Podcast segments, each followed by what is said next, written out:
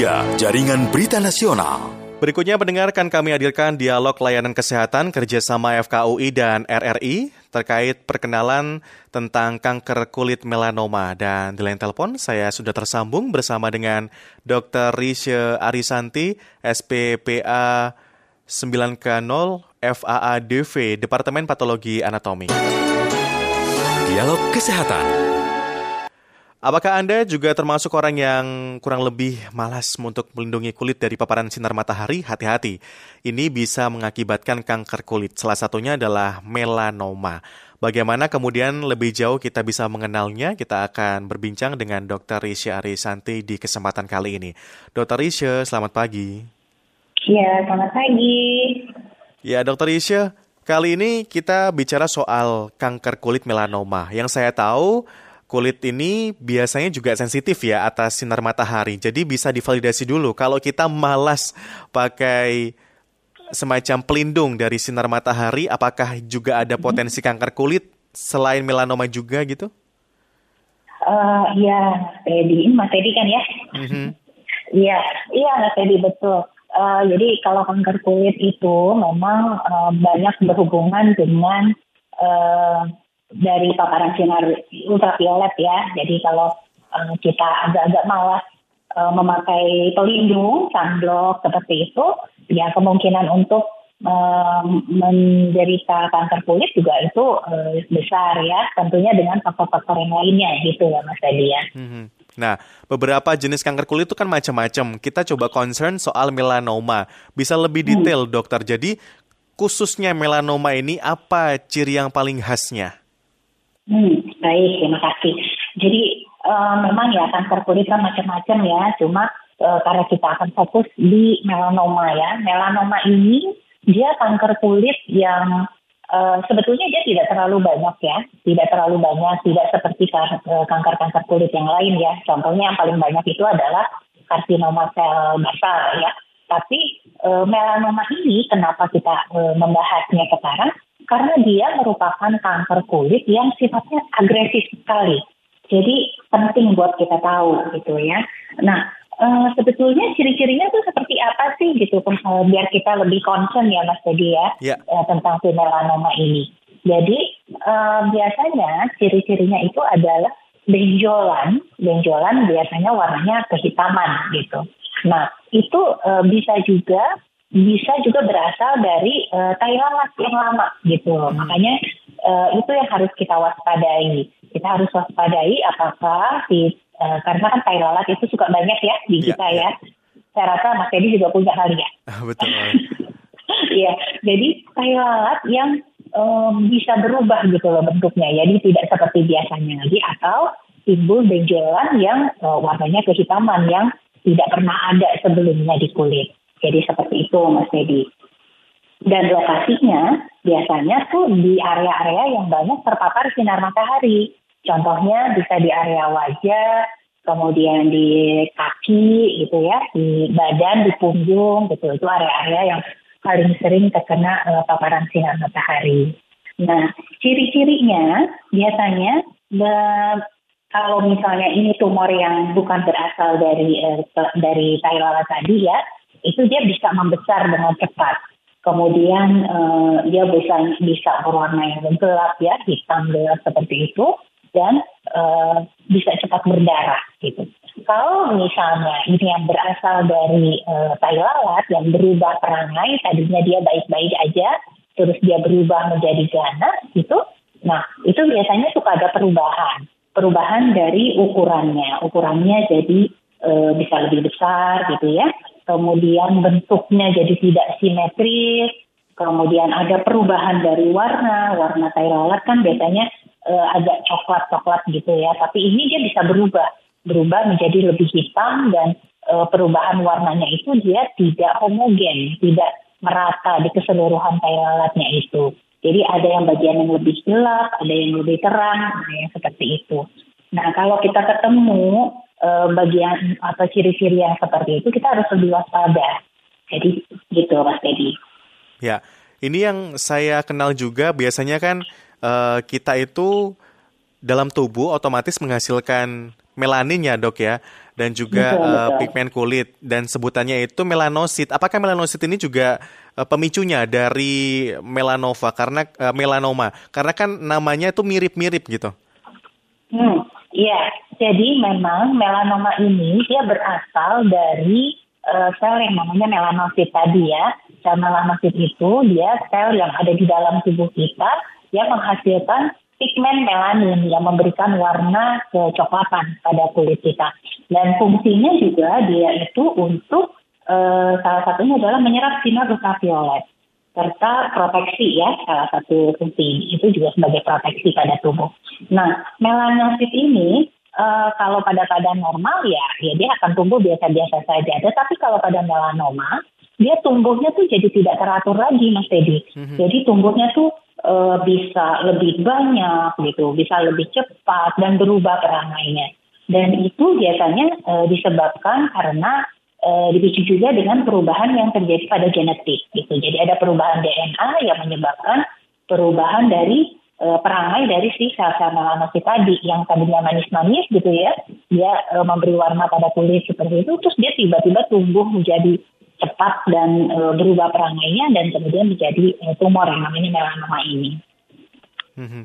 Nah, kali ini dokter kita juga masih undang pendengar kita ya. Barangkali pendengar kita juga mau konsultasi langsung karena saya tahu semua orang pasti punya tai lalat. Apakah kemudian muncul pertanyaan setiap punya banyak tai lalat juga berpotensi atau beresiko terkena kanker kulit melanomia, melanoma? Anda boleh sampaikan pendengar ke uh, line telepon kami untuk pertanyaan Anda ke 021 352 3172, 021 386 2375, 021 384 4545, 021 386 6712. Dan WhatsApp juga boleh Anda sampaikan ke 081 399 3998888. Nah, Dokter Isya, ini kan biasanya yang saya tahu ya, kalau usia-usia sudah menginjak lansia misalnya 50 tahun plus, ini kan kadang tai lalat itu ada perubahan dan juga ada muncul beberapa bintik-bintik begitu di sekitar yeah. tai lalat. Apa kemudian ini juga ada korelasi antara uh, usia bahkan juga gender gitu atas yeah. kanker kulit melanoma ini? Ya, yeah. uh, jadi uh, memang kanker kulit melanoma ini banyaknya biasanya timbulnya tuh di usia-usia sampai 40-an Mas Teddy. Hmm. Nah, uh, 40 atau bisa lebih juga bisa ya. Dan biasanya uh, apa dari dari literatur-literatur itu menyatakan kalau uh, wanita itu akan lebih memiliki resiko uh, yang lebih tinggi untuk terkena melanoma dibandingkan dengan pria. Nah, uh, kalau yang pada usia-usia yang lebih tua itu kan kadang-kadang sudah timbul gitu, ada timbul yang benjolan hitam juga gitu ya. Nah, tapi itu bukan serta merta melanoma sih. Itu itu bisa juga tumor-tumor yang lainnya gitu ya atau perubahan-perubahan yang lainnya. Nah untuk memastikan itu harus dilakukan tindakan biopsi mas. Jadi untuk uh, kita pastikan ini betul sel uh, ini termasuk melanoma atau bukan. Halo? Iya, iya. Ya, di biopsi kemudian uh, dilihat di bawah mikroskop apakah ini selnya ganas atau tidak gitu. Jadi harus ke dokter dan nanti akan dilakukan tindakan biopsi. Hmm. Bicara itu. ganas atau tidak karena ini memang kanker berarti ada stadiumnya juga ya dok? Betul. Nanti dari hasil biopsi itu biasanya uh, kita bisa menentukan ini jenisnya yang mana dan sudah ada eh, penyebaran atau belum gitu sehingga itu bisa menentukan stadiumnya. Jadi ada stadiumnya sudah sampai mana. Karena nanti ini juga akan berpengaruh kepada uh, pengobatannya tentunya ya. Ya. Nah, kemudian ini pasti juga muncul pertanyaan, Dok, kalau memang uh, ditakutkan ke arah sana karena beresiko punya tai lalat juga, apakah bisa disembuhkan, Dok, gitu? Iya. Uh, sebetulnya kalau untuk uh, apa namanya kalau tai lalat yang biasa ya, tai lalat biasa tentu tidak tidak masalah ya itu bisa disembuh bisa hilang bisa dihilangkan juga kalau memang itu mengganggu kosmetik dan sebagainya. Nah kalau untuk melanoma kalau kita tahunya di stadium-stadium awal jadi eh, yang masih di awal-awal ya kemungkinan untuk sembuhnya masih ada ya. Tetapi kadang-kadang karena awarenessnya kita kurang gitu ya kadang-kadang seperti itu eh, datangnya jadi ke dokter untuk berobatnya sudah dalam stadium yang lanjut.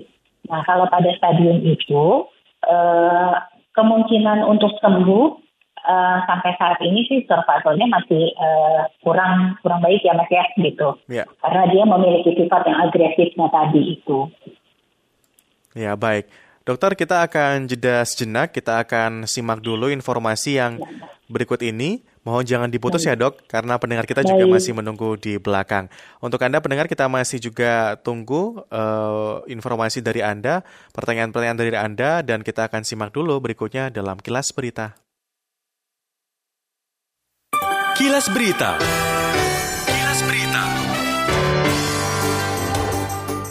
Tuan rumah Indonesia sementara hanya mampu meloloskan tiga wakil ke babak kedua kualifikasi tunggal kejuaraan aman internasional tenis. Pada laga itu, ketiganya memenangi duel antar sesama petenis Indonesia.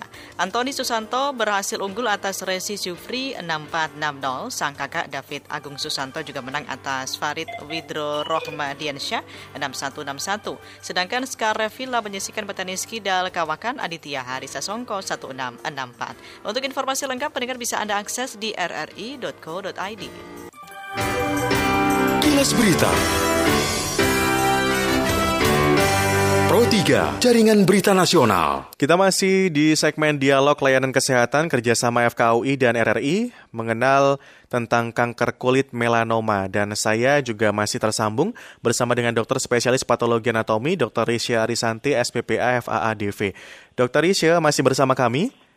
Iya masih masih. Oke, nah berikutnya saya sapa dulu pendengar kita yang sudah tergabung di line telepon pula. Ada Ibu Wiwi di Cilacap. Bu Wiwi, selamat pagi. Selamat pagi menjelang siang Om Teddy sama Ibu. Sugeng siang Ibu. Selamat siang Ibu Wiwi. Ini saya kok barusan dengarkan di internet apa ya ini tadi disambungkan ke internet sama Mbak Mei juga masalah apa muka juga sepertinya. Uh, uh. Gini Bu, saya ada keluhan sedikit, ada tai lalat tapi membesar loh Bu. Di sebelah mana itu Ibu? Di pipi. Oke, okay, baik. Nah, tapi waktu itu saya kasih obat tetes, apa itu namanya? Apa ya Pak? Salisil bu. Nah itu iya. lama-lama kan itu bu uh, sama kutik-kutik sama kuku.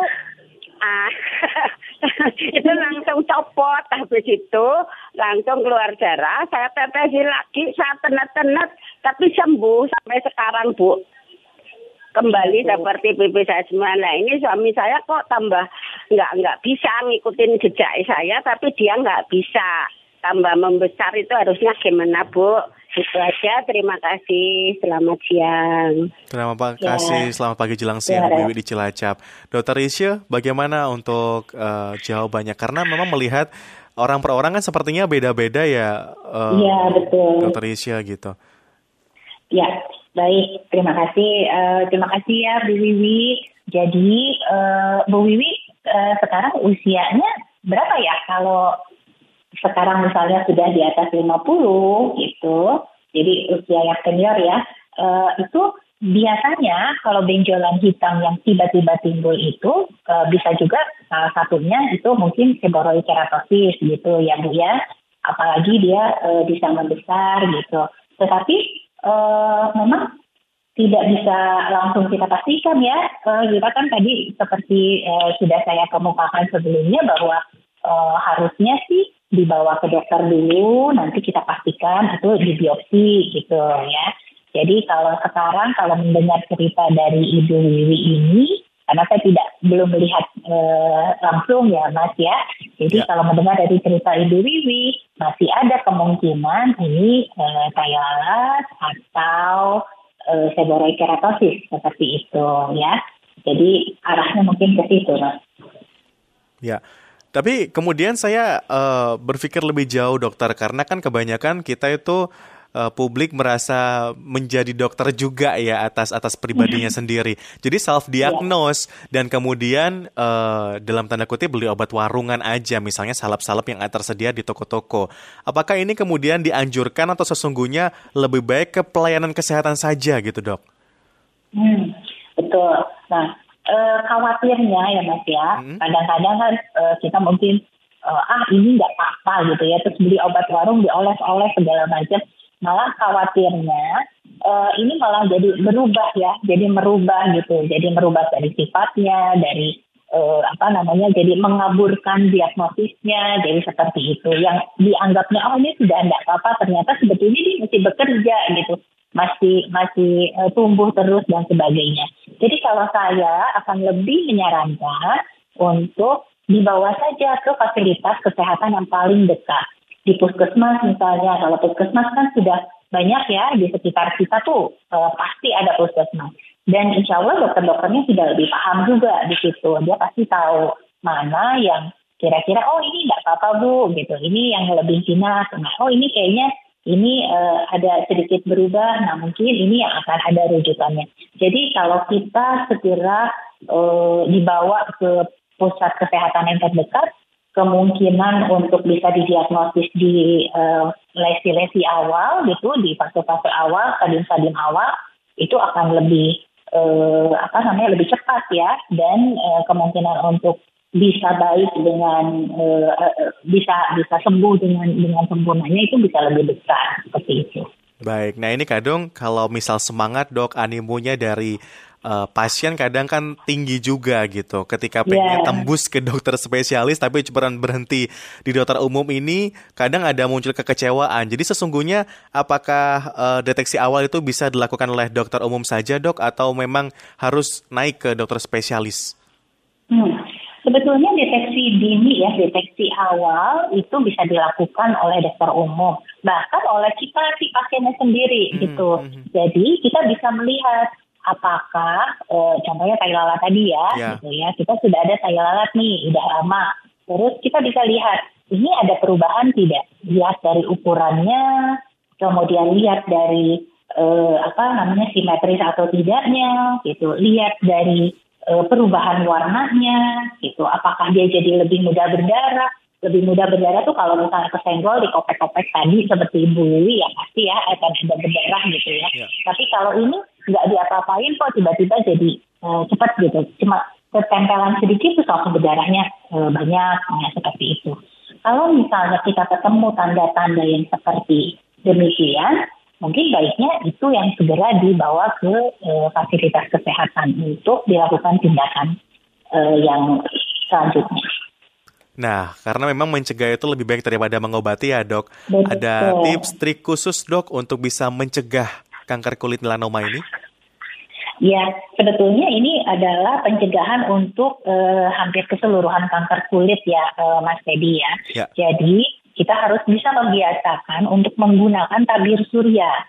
Setiap kali kita mau keluar rumah ya. Dan e, sebisa mungkin kita harus menghindari nih sengatan matahari yang terlalu e, apa namanya panas ya. Apalagi di sekitar jam 10-an gitu 10 ke atas itu kan terik sekali. Nah itu yang harus dihindari. Kemudian pakaian juga ya. Pakaian juga kita harus menggunakan pakaian yang bisa melindungi badan kita dari paparan langsung dari sinar e, matahari atau ultraviolet tersebut seperti itu mas nah kalau kemudian ke, pengobat, ke pengobatannya dok, karena ini karena melihat kanker begitu kan, kanker kan biasanya identik dengan kemoterapi. Apakah memang solusi satu-satunya ini hanya kemoterapi saja atau ada tindakan lain yang bisa dilakukan untuk pengobatan? Iya, eh, pengobatan itu sangat tergantung dari stadium dari tumornya itu ya, eh, Mas Teddy ya. Kalau eh, yang pasti pengobatannya adalah dengan eh, operasi, ya dengan operasi. Tetapi operasinya itu bisa operasi saja atau ditambahkan dengan eh, terapi-terapi yang lainnya. Contohnya bisa dengan terapi sinar, kemudian bisa juga kemoterapi gitu ya. Jadi uh, ada berbagai macam terapi dan kombinasi dari terapi yang nanti akan uh, bisa diberikan oleh dokter tergantung dari uh, jenis dan stadium dari tumor ganasnya ini. Seperti itu. Ya baik, uh, dok saya jadi tertarik gitu karena weekend kemarin kan memang saya sempat jalan-jalan ke pantai banyak beberapa orang yang memang menjadikan momen ke pantai ini jadi tanding gitu untuk yeah. menghitamkan. Jadi saya tertarik ada korelasi nggak dok sesungguhnya uh, menghitamkan kulit tanding ini dengan kanker kulit apa pun itu jenisnya?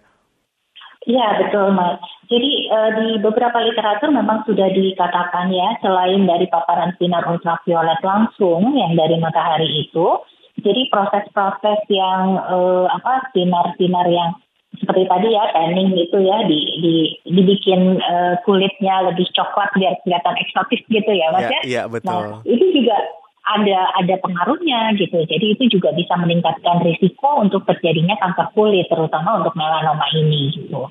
Jadi uh, ya kalau boleh sih agak dihindari ya yang seperti itu ya. Oke, baik dokter ini terakhir kalau begitu untuk bisa membuka awareness kepedulian oleh masyarakat semuanya agar bisa paham atas kesehatan diri utamanya ya. kesehatan kulit apa pesan dari dokter? Ya, jadi uh, pesannya adalah selalu uh, pencegahan ya, pencegahan itu kan yang paling utama ya, gitu. Jadi selalu menggunakan tapir surya kalau kita uh, keluar rumah dan selalu menggunakan pakaian kalau bisa yang menutupi menutupi dari paparan sinar matahari dan yang paling penting adalah awareness. Jadi kita juga harus bisa apa lebih waspada ya terhadap perubahan-perubahan yang terjadi pada uh, tubuh kita gitu.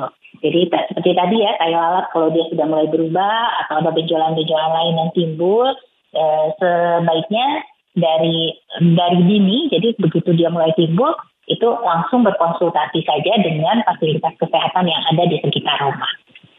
Baik. Itu pesan saya sih. Terima kasih Dokter Risha Arisanti untuk informasi kesehatannya. Semoga Sama-sama. ini juga membuat uh, masyarakat tidak self diagnose lagi-lagi ya dan ya. bisa memanfaatkan fasilitas layanan kesehatan terdekat dari kediaman. Terima Betul. kasih Dokter Risha. Ya. Terima kasih. Selamat Selamat pagi. Selamat pagi. Dokter Risha Arisanti, SPPA, FAAD, dokter spesialis patologi anatomi, ini juga bentuk kerjasama dari RRI dengan FKUI dalam dialog layanan kesehatan. Anda harus terus bersama kami karena kita masih akan terus hadirkan informasi-informasi aktual dalam rangkaian Indonesia Menyapa Pagi. Dialog Kesehatan.